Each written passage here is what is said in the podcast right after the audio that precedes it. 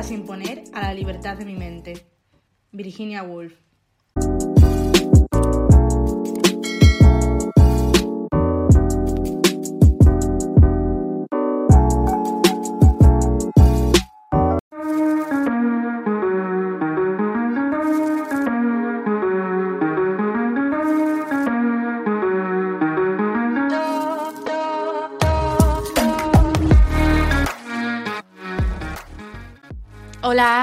Oli.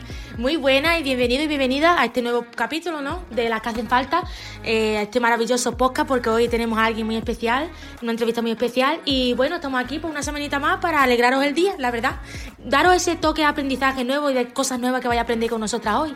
Y bueno, empezamos, ¿no? Pues una semanita más de charla con Sí. amigas aquí estamos. Además estamos tipo mm, de brasero, vaya. Totalmente. Estamos mesa camilla con el braserito puesto.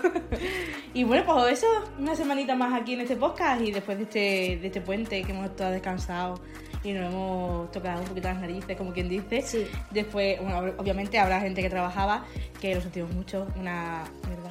Pero bueno, venimos aquí súper descansaditas, relajadas y ahora que se acerca la fecha de dar las notas y esas movidas, pues para la gente que le vayan a dar las notas, mucha suerte. Esperamos que vaya genial. Que luego viene la Navidad y viene lo bueno. Claro, pues.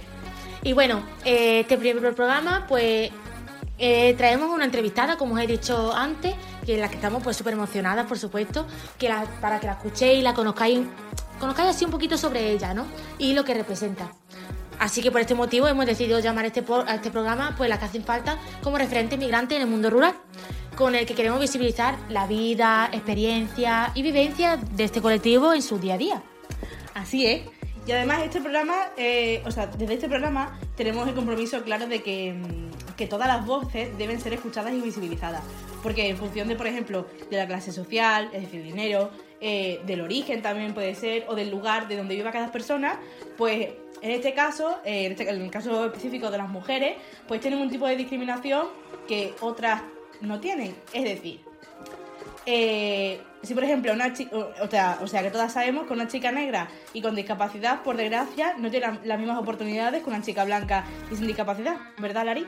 Así es. Y como también estamos aquí para aprender entre nosotras y nosotros, ¿no? Y pues traemos a una mujer migrante, hemos creído que estaría guay enseñar un poquito de terminología relacionada con el feminismo. A lo que estaba refiriendo Alicia, esas características de las que hablaba anteriormente, lo que quiere decir es que lo que cono- lo conocemos como interseccionalidad. Es decir, que hace referencia a todos esos factores que aumentan la discriminación hacia las personas. Si eres mujer, que las mujeres ya sabemos que estamos discriminadas por el hecho de serlo, se le añade que eres una persona migrante, se le añade que tiene una diversidad funcional, se le añade que eres tiene el color negro de piel, pues entonces las discriminaciones son mayores todavía y a eso le llamamos pues interseccionalidad. Eso es que yo te lo explica muy bien. Gracias, Lari.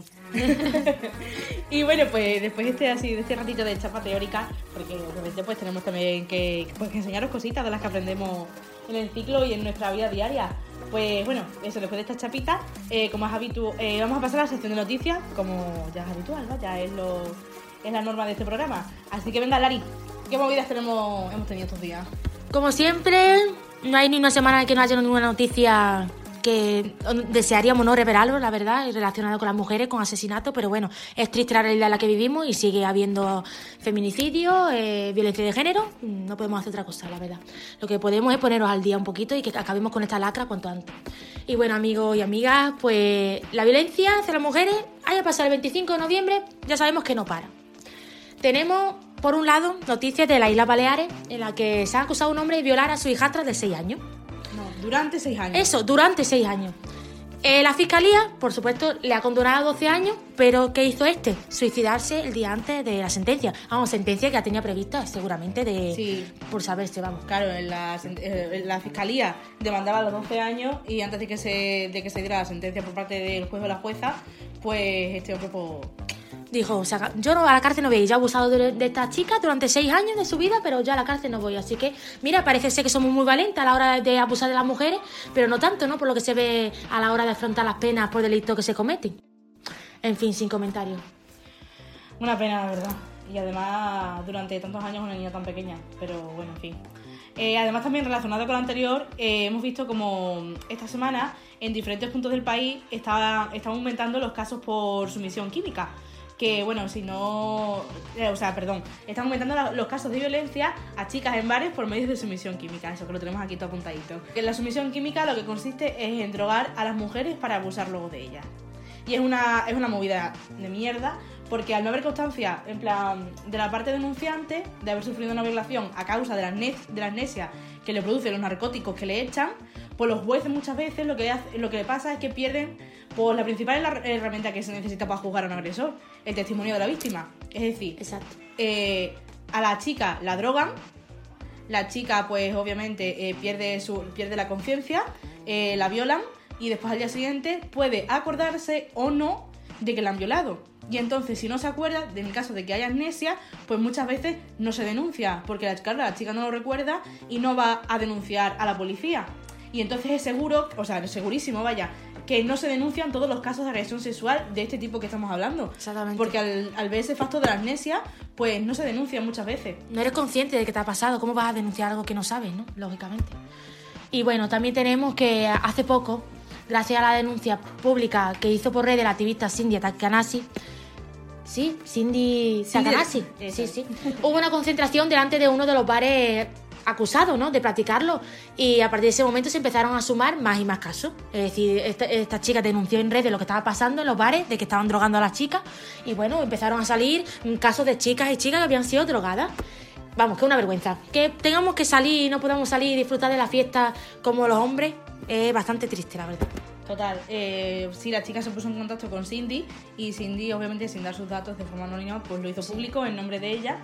Y bueno, eh, si queremos ver la parte menos mala de todo esto, que es malísima, eh, pero bueno, la parte menos mala es que el Ministerio de Justicia, pues al hacerse eco del, del montón de casos que están eh, saliendo cada vez más, pues ha reforzado la lucha contra la- las violaciones que están sufriendo las mujeres por este tipo de, o sea, por esta forma, por sumisión química, dado que están aumentando eh, muchísimo, como hemos dicho antes.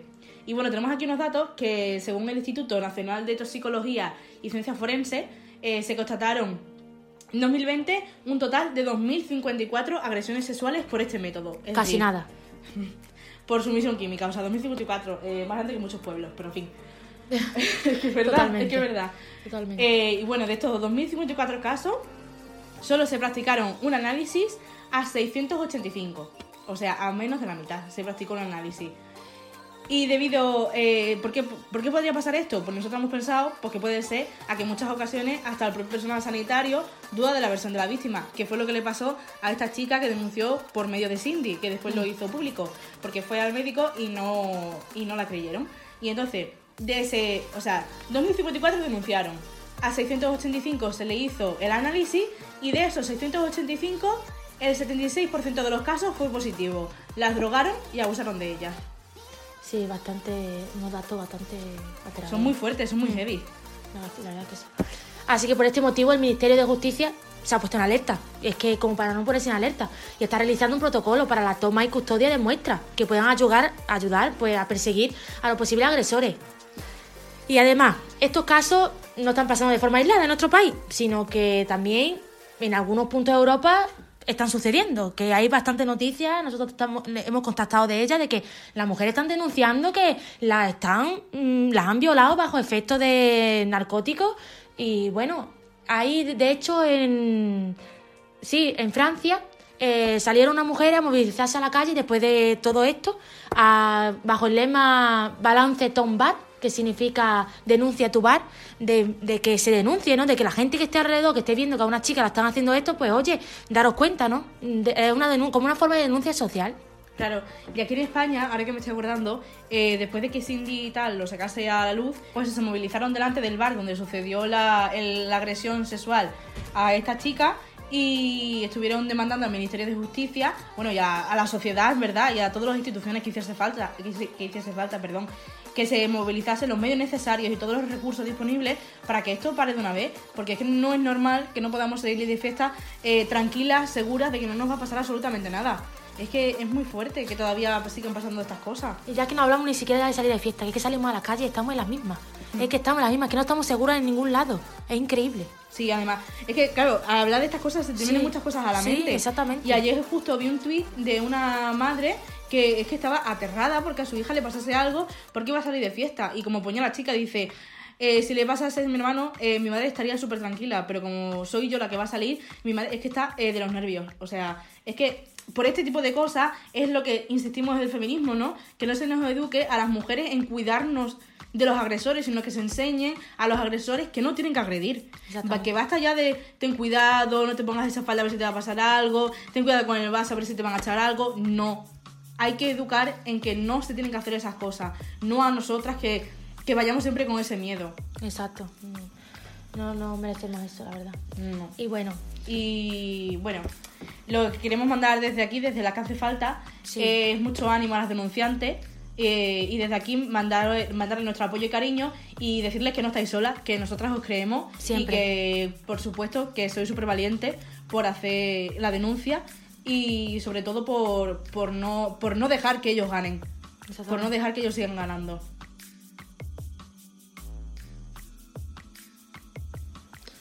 Y por último, eh, también os queremos recomendar eh, en esta sección de noticias así, porque creemos que hace una labor súper importante, os queremos, para la gente que tengáis eh, Twitter, es la cuenta de arroba macarena barra baja baena. Así es, mm, Macarena hace de forma semanal un resumen de los casos de violencia machista que ocurren en nuestro país. Y sí, lo registra de forma diaria. Vamos, que es una máquina y os animamos que la sigáis para que veáis los datos, porque son datos que los saca de... Son datos fiables. Sí, sí, totalmente fiables y son increíbles de verse, vamos. Sí, los recoge día a día por, por lugar y el tipo de, de violencia, de violencia, de violencia machista. O sea que os animamos a seguirla porque la verdad es que la tía es una, es una máquina, la verdad. Pues sí.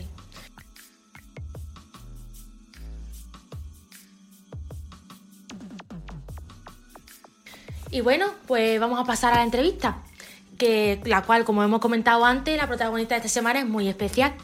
Y ella es Santileida Silva y es mi madre, y no porque sea mi madre también, la, hablo de ella como, como mujer, ¿no? Como una mujer valiente, guerrera. Y bueno, pues damos paso a la entrevista y esperemos que os guste mucho, que seguro que sí. ¡Ole! A Santi.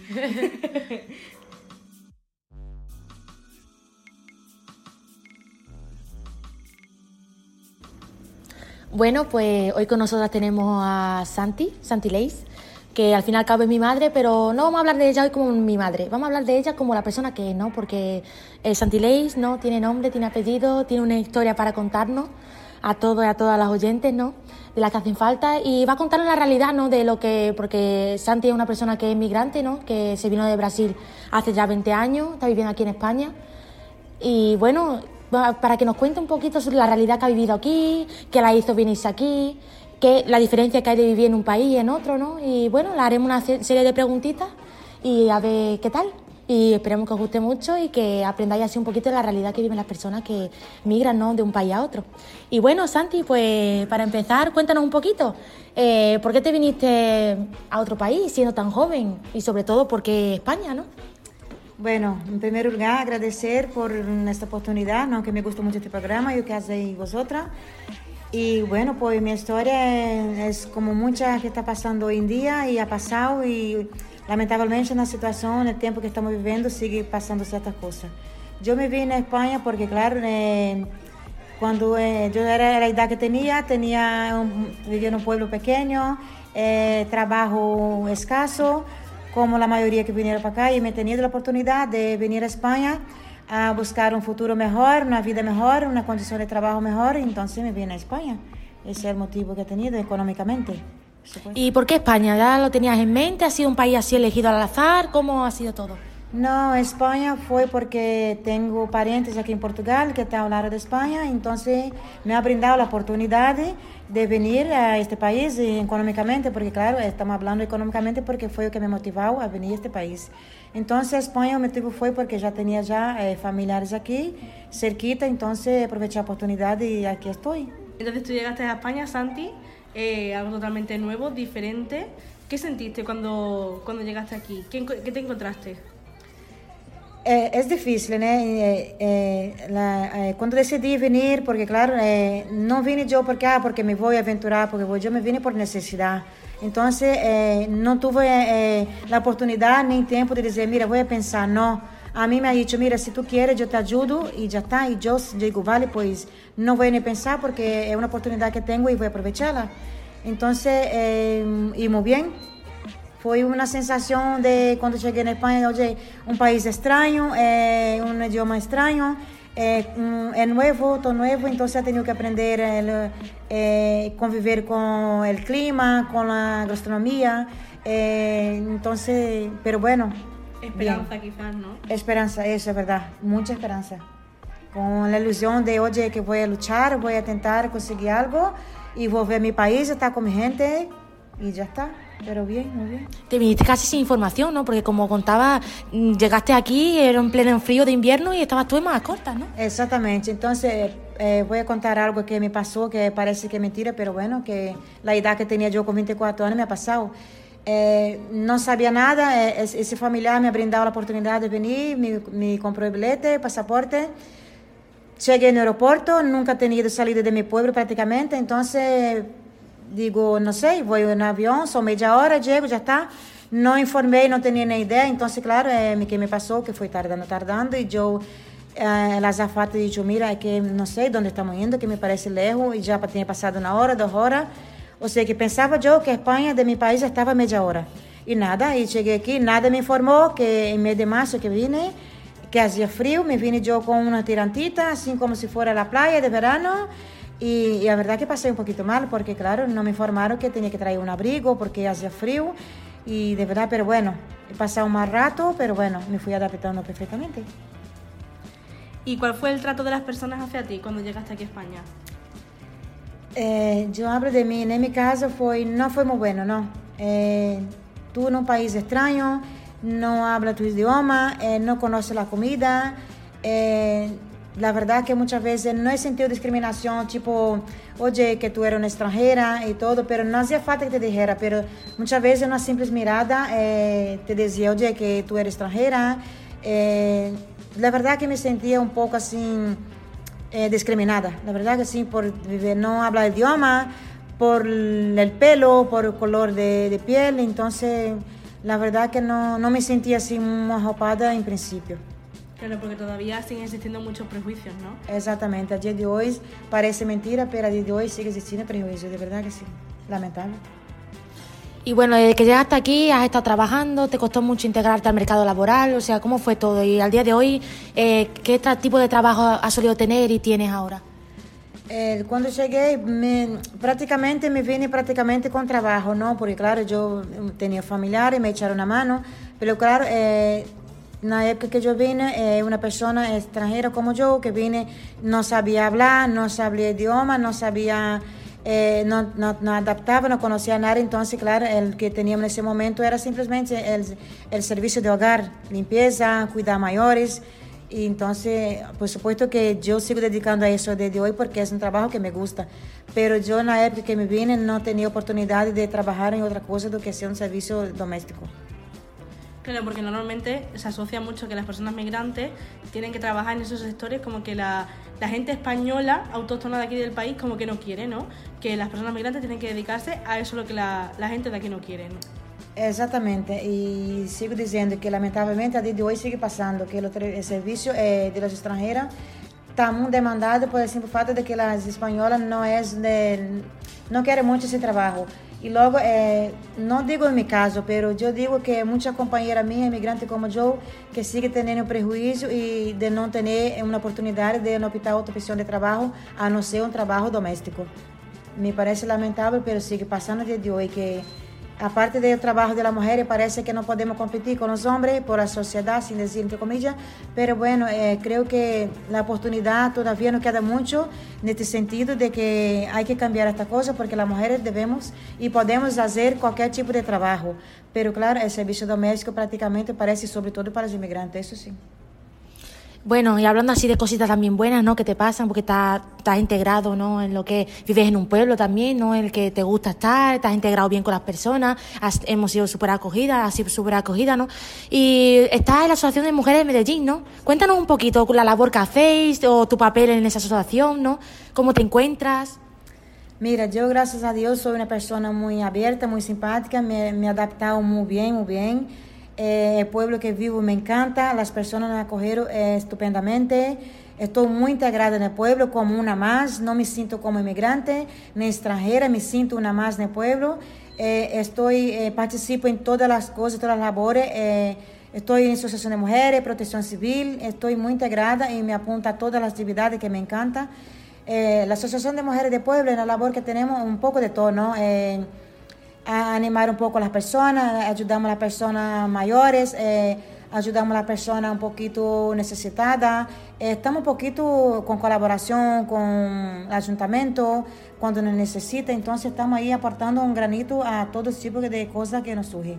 Entonces es una labor, mi labor ahora mismo en, en la Asociación de Mujeres, yo soy relaciones públicas. Eso, entonces relaciones estoy públicas. así, somos, somos 13 eh, personas en la directiva, cada uno con su cargo y a mí me corresponde relaciones públicas. La verdad que se me da muy bien porque soy una persona muy abierta, eh, me considero una persona muy simpática y la verdad que está muy bien, estoy muy contenta. ¿Y crees, qué crees que te ha dado la Asociación de Mujeres? Es decir, tú llegas aquí a Medellín, eh, estás con un grupo de personas, de mujeres que sí, puedes conocer mucho, un poco más, un poco menos, pero ¿qué crees que ese grupo de mujeres te ha dado a ti como persona? A mí como persona muchísimo. Yo llevo 14 años en la Asociación de Mujeres. eh, eh, a cada dos años la directiva cambia y siempre yo sigo. Porque las personas siempre, no, Santi, quédate, quédate. Yo me siento muy querida, me ha aportado muchísimo la Asociación de Mujeres. Y tanto a, la- mis compañeras y yo a ella. Entonces eh, somos una, unas- una asociación que ayuda mutuamente una a la otra. Y la verdad que yo estoy muy contenta. Porque hacen muchos cursos, ¿no? En la asociación. Muchísimo. Nosotros hacemos mucho curso, muchas actividades, eh, convivencias. eh, estamos muy integrados, muy integrados y hacemos todo por el pueblo para que la gente esté un poquito, tenga un poco de actividades, ¿sí?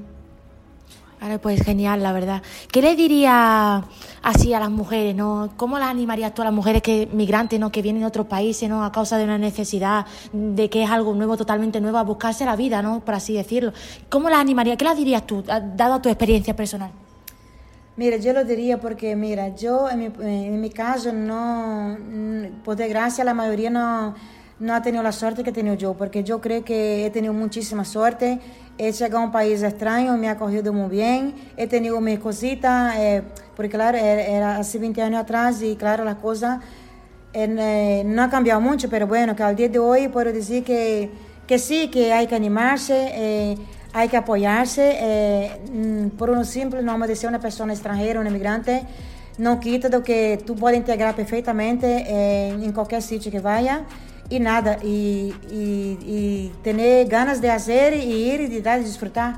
Y que claro que mucha gente encuentra con mucha gente que no, que no te quiere, otra no te cae mal, pero hay mucha gente, la mayoría te quiere y te ayuda y te puede ayudar muchísimo. Yo, yo en mi punto de vista, en mi caso, yo animaría sí, animaría que, que fuera, que emigrara y que nada. Y hay, hay personas muy buenas en este mundo. Y por desgracia pasan muchas cosas a día, vamos, todos los días en todos los países del mundo sobre las personas migrantes, ¿no? Racismo, xenofobia, etcétera. Entonces, ¿crees que hay alguna diferencia en el hecho de que le pase eso a una mujer a un hombre? Es decir, eh, tú por ser mujer inmigrante, ¿crees que tienes un trato diferente al que tendría un hombre inmigrante? Pues yo creo que sí, yo creo que las mujeres estamos, estamos, estamos siendo de, tratadas de forma diferente. Yo creo que da igual que sea inmigrante inmigrante, siempre va a haber eso, esa diferencia. O sea que yo creo que sí, que hay un trato eh, diferente, pues claro que sí, tanto eh, con inmigrante o no inmigrante, pero yo creo que sí, que entre los inmigrantes eh, la mujer está más desfavorecida de que los hombres inmigrantes, sí. Claro, porque también se asocia mucho que las mujeres migrantes tienen que ser prostitutas, porque desde la tele también se vende mucho eso de que mujer migrante se tiene que dedicar a la prostitución. Entonces eso también es un estigma que hay que romper, ¿no? Acerca de las mujeres migrantes. Exatamente, nem todas venimos a hacer lo mismo, nem todas tienen que hacer lo mismo. Y otra cosa que, que yo creo que la persona no hay que juzgarla. Entonces, eso de que viene una mujer porque es migrante tiene que ser prostituta, que no tiene que ser, no. Eso hay que cambiarlo, porque eso, eso no es así. Porque yo eh, me junto mucho, eh, conozco mucha gente inmigrante como yo y nem todas son lo que las personas dicen. En la sociedad piensa que todas vienen lo mismo y, todo, y no es malo tampoco que sea prostituta.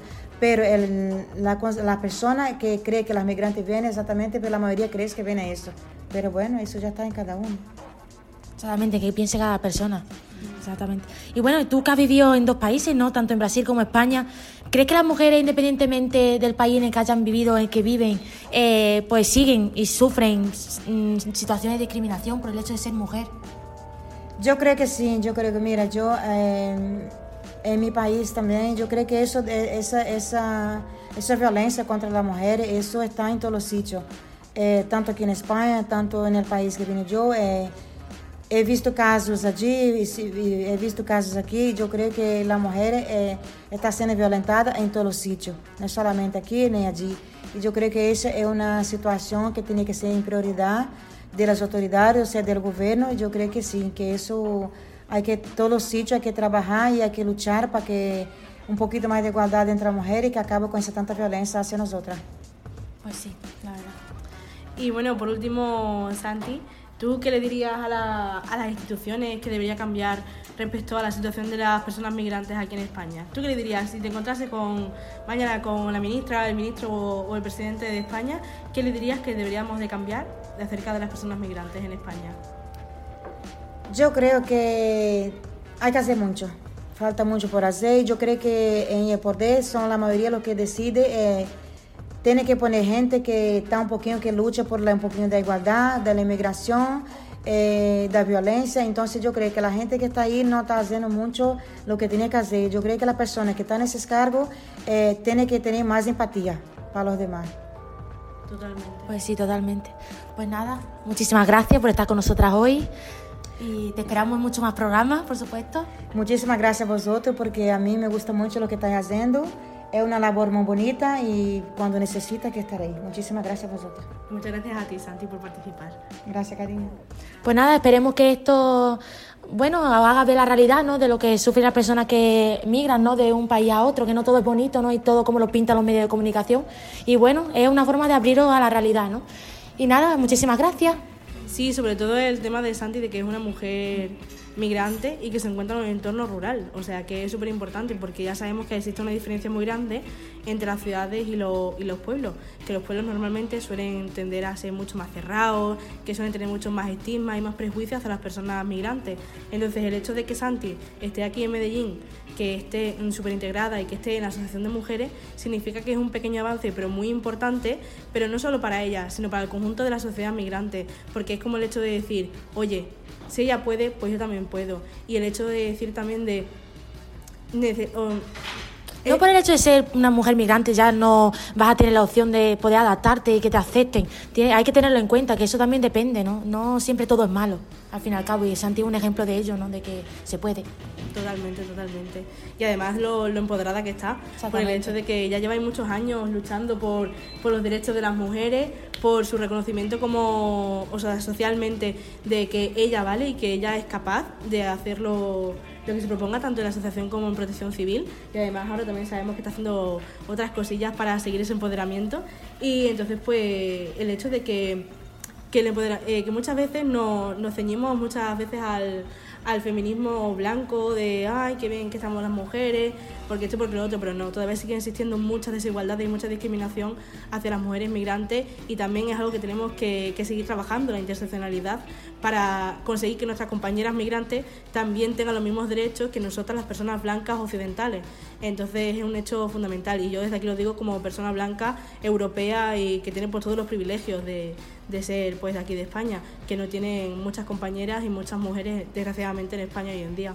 Partiendo de la base de que todos y todas somos seres humanos, ¿no? Y creo que merecemos un trato digno, ¿no? Igualitario.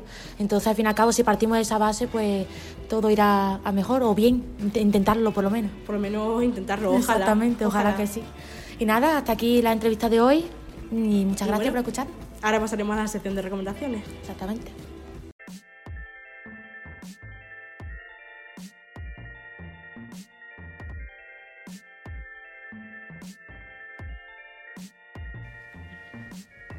Bueno, pues después de la entrevista de la Santi, esperemos que os haya gustado mucho.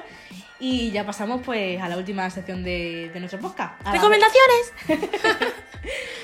Y bueno, eh, algo no tan divertido.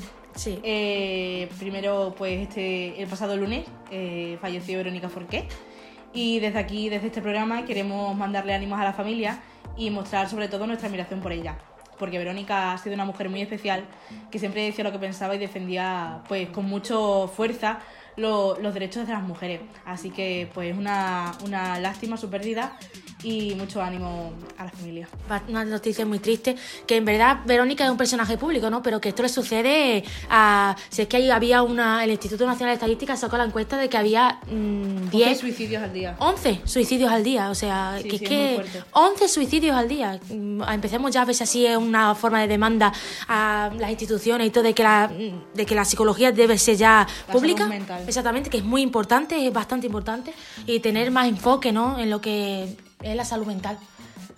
Y bueno, eh, además que también lo que quer- queríamos reflejar es que Verónica ha reflejado y ha señalado en muchas ocasiones que estaba pasando por un proceso de depresión, sobre todo en, ser personaje público lo hacía en la tele. Queremos ver, eh, decirle a los medios, a toda esa denuncia social de decir, ah, se han tenido que dar cuenta, se han tenido que dar cuenta de lo que estaba pasando a esa mujer, o sea, es por ello que queremos señalar ¿no? la importancia de la salud mental y especialmente en las mujeres, que por ello próximamente queremos dedicar un programa que vamos a dedicar de hecho un programa específico de verdad que esperamos que lo, lo escuchéis con una psicóloga también especializada, ¿no? sobre lo que es la salud mental, cómo nos afecta a las personas, sobre todo a las mujeres, y a veces así acabamos con esta lacra, ¿no? Que azota a la sociedad, pues de manera diaria, la verdad. Mm. Y además también entre los jóvenes es un factor que, o sea, por lo- la mayoría de, mm, de- o sea, la principal razón por la que en ocasiones se produce el fallecimiento de personas jóvenes es por el suicidio. O sea, Sí. que ya no estamos hablando de, de casos aislados, sino que tenemos desgraciadamente una sociedad que, que está enferma porque por la falta de recursos Sí. y por la falta de, de acceso y de, y de dinero de esos recursos, porque están, pues como todo, como venimos diciendo con, los con los recursos de, la, de violencia de género, están saturadísimos. Y vamos, que ya sabéis de sobra cómo va la salud, la salud, la salud mental pública. Sí. Que te dan una cita no sé cuántos meses y vas una vez en semana y tienes súper poco tiempo. Una persona que lo necesita, esperarse tres meses, seis meses, un año, y muchas personas no, no disponen de los recursos tampoco para pagarse un- una psicóloga o un psicólogo privado. Entonces, pues. Total, porque no por desgracia, adelante. por desgracia en esta sociedad que vivimos, como todo, es cuestión de clase. Y Sí. si no tienes dinero, lo sentimos mucho, pero te quedas fuera. Y eh, eso no lo podemos permitir. No podemos dejar a nadie atrás, y mucho menos por un tema tan delicado como es la salud mental. Que se necesita ayuda y se necesita profesionales y se necesita dinero. Es lo más importante, no nos damos cuenta, al parecer, pero es lo más importante. Un plan nacional, un plan Sí. de Extremadura, lo que haga falta. Aludimos a ello, es como, oye. Que lo necesitamos. Exactamente. Es que es necesario. Igual que decimos que es necesario que, que se haga en casos de violencia de género, en salud mental es súper importante. Imprescindible. Y bueno, después de este, Sí. de este llamamiento de por favor, salud mental, eh, pasamos ahora sí a, a las recomendaciones. Y lo que queremos recomendaros esta semana es la canción de Mafiosa de Nati Peluso.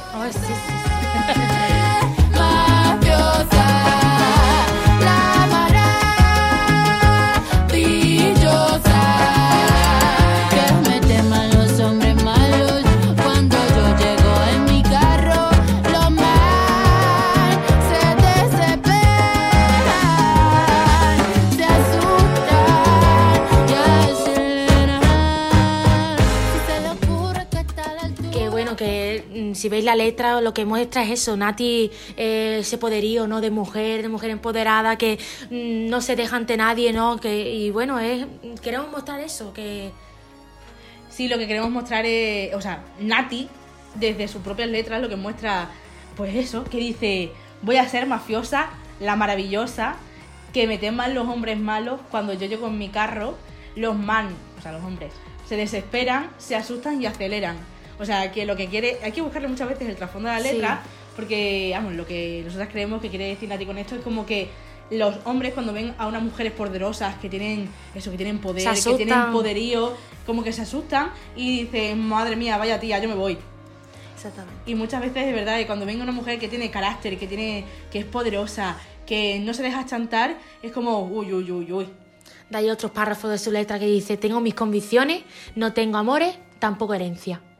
Y que por la calle dicen que soy la belicosa, la más peligrosa. Sí, lo de belicosa lo hemos buscado en internet porque Sí, no sabíamos sí, qué sí, significaba. Y es como una persona que está siempre guerreando. Y Sí. claro, en plan, pues como muchas veces las mujeres estamos como siempre guerreando, que, que porque nos matan, que nos dejen de hacer esto, que nos dejen de hacer lo otro, ¿no? cosas, sí. Por eso dice ella que, tengo su- que tiene sus composiciones y que no va a parar. Exactamente. Y de hecho ha sido muy criticada muchas veces en redes y todo por mostrar su poderío, ¿no? Que, es que las mujeres al parecer tampoco no, no- nos dejan no mostrar nuestro poderío y bueno, empoderando a las demás mujeres, empoderándose a sí mismas y por eso queremos recomendarla y recomendar sus canciones. Sí, sí, además que dice. mm, ¿Qué pasó? La Nati es que es una máquina. Sí, sí. Porque dice, Peluso, ¿qué pasó? ¿Que está tan peligrosa? Así que acaso le tienen miedo a las mujeres poderosas, pues sí, sí le tienen miedo, sí. Tanto los hombres como mujeres como el mundo entero, porque eso. Porque cuando una mujer está empoderada y tiene, Sí, y, sí. y se, y tiene sus propias convicciones y tiene poder sobre ella misma y por supuesto cree en ella misma, no hay nadie que la pare. Exactamente. Así que chicas, desde aquí aludimos a que seáis poderosas, que podáis con todo y más. Que hay muchas veces que no, no todo es tan bonito, no somos aquí las Mr. Wonderful, ¿no? No, no, que no, por todo favor, no, es no. de colores, no vamos Ni a decirlo así. ni Mr. no, no, Wonderful. para nada, para nada, pero es bueno, ¿no? Se- sentirse, no sé, quererse a una misma, ¿no? Es lo más importante de todo y aludimos mucho a eso, a ese poder, sobre todo lo que nos queremos referir a eso. Totalmente. Que si tú te sientes poderosa, reina, diva o lo que tú quieras. Exactamente, que sea lo que quieras ser. Poniéndote un body que te enseñes a- con tu escote, tu pintalabios y tu maquillaje, pues genial, tía. Exactamente. Ole tus ovarios ahí. Y lo que queremos hacer referencia es eso, de que la- empoderarse, porque es un proceso que, se tiene que, hacer, que tenemos que hacer nosotras mismas, Mm. que no tiene que hacerlo de fuera, es un proceso eh, maravilloso, pero que sobre todo lo que nos da, eh, lo que nos damos a nosotras mismas es valor, valorarnos. Sí. Y qué bonito eso, ¿eh? Cuando te Total. valoras a ti misma. Sí. Total. Y entonces, pues, Nati Peluso, la verdad es que a través de sus canciones, pues yo creo muchas veces que es lo que intenta. Sí, sí, sí. Veis las letras, de hecho, de sus canciones, vamos, que tienen, son muy significativas, ¿no? En lo que a estos aspectos se refiere. Así que os la recomendamos mucho, la Y verdad. además en los videoclips también sale como con mucha fuerza, en Sí, plan, sí. ella con mucha fuerza bailando, que no es el típico baile normal de, de perreo y nada de esto, no, ella es- baila como con fuerza, con Y poderío. eso no ha sido desde un principio, desde un primer momento Nati no ha pisado un escenario y ha dicho, venga, soy poderosa, tengo poder, ¿sabes? Eso se va- es lo que nos queremos referir con el empoderamiento, o sea, te vas empoderando, ¿no? Con el tiempo y vas diciendo, aquí no me para nadie. Y bueno... Y es hacer lo que me dé la gana. Exactamente, a lo que aludimos. Así que chicas, chicos... Pues animamos a escuchar la canción Sí. y esperamos que os guste. Y nada, pues hasta aquí el podcast de hoy. Esperamos que nos Oh. sigáis escuchando, sí, y que os guste más. mucho. Y nada, nos pues, vemos. Sí, eso. Nos vemos en el siguiente. Así que un besito y chao. Adiós.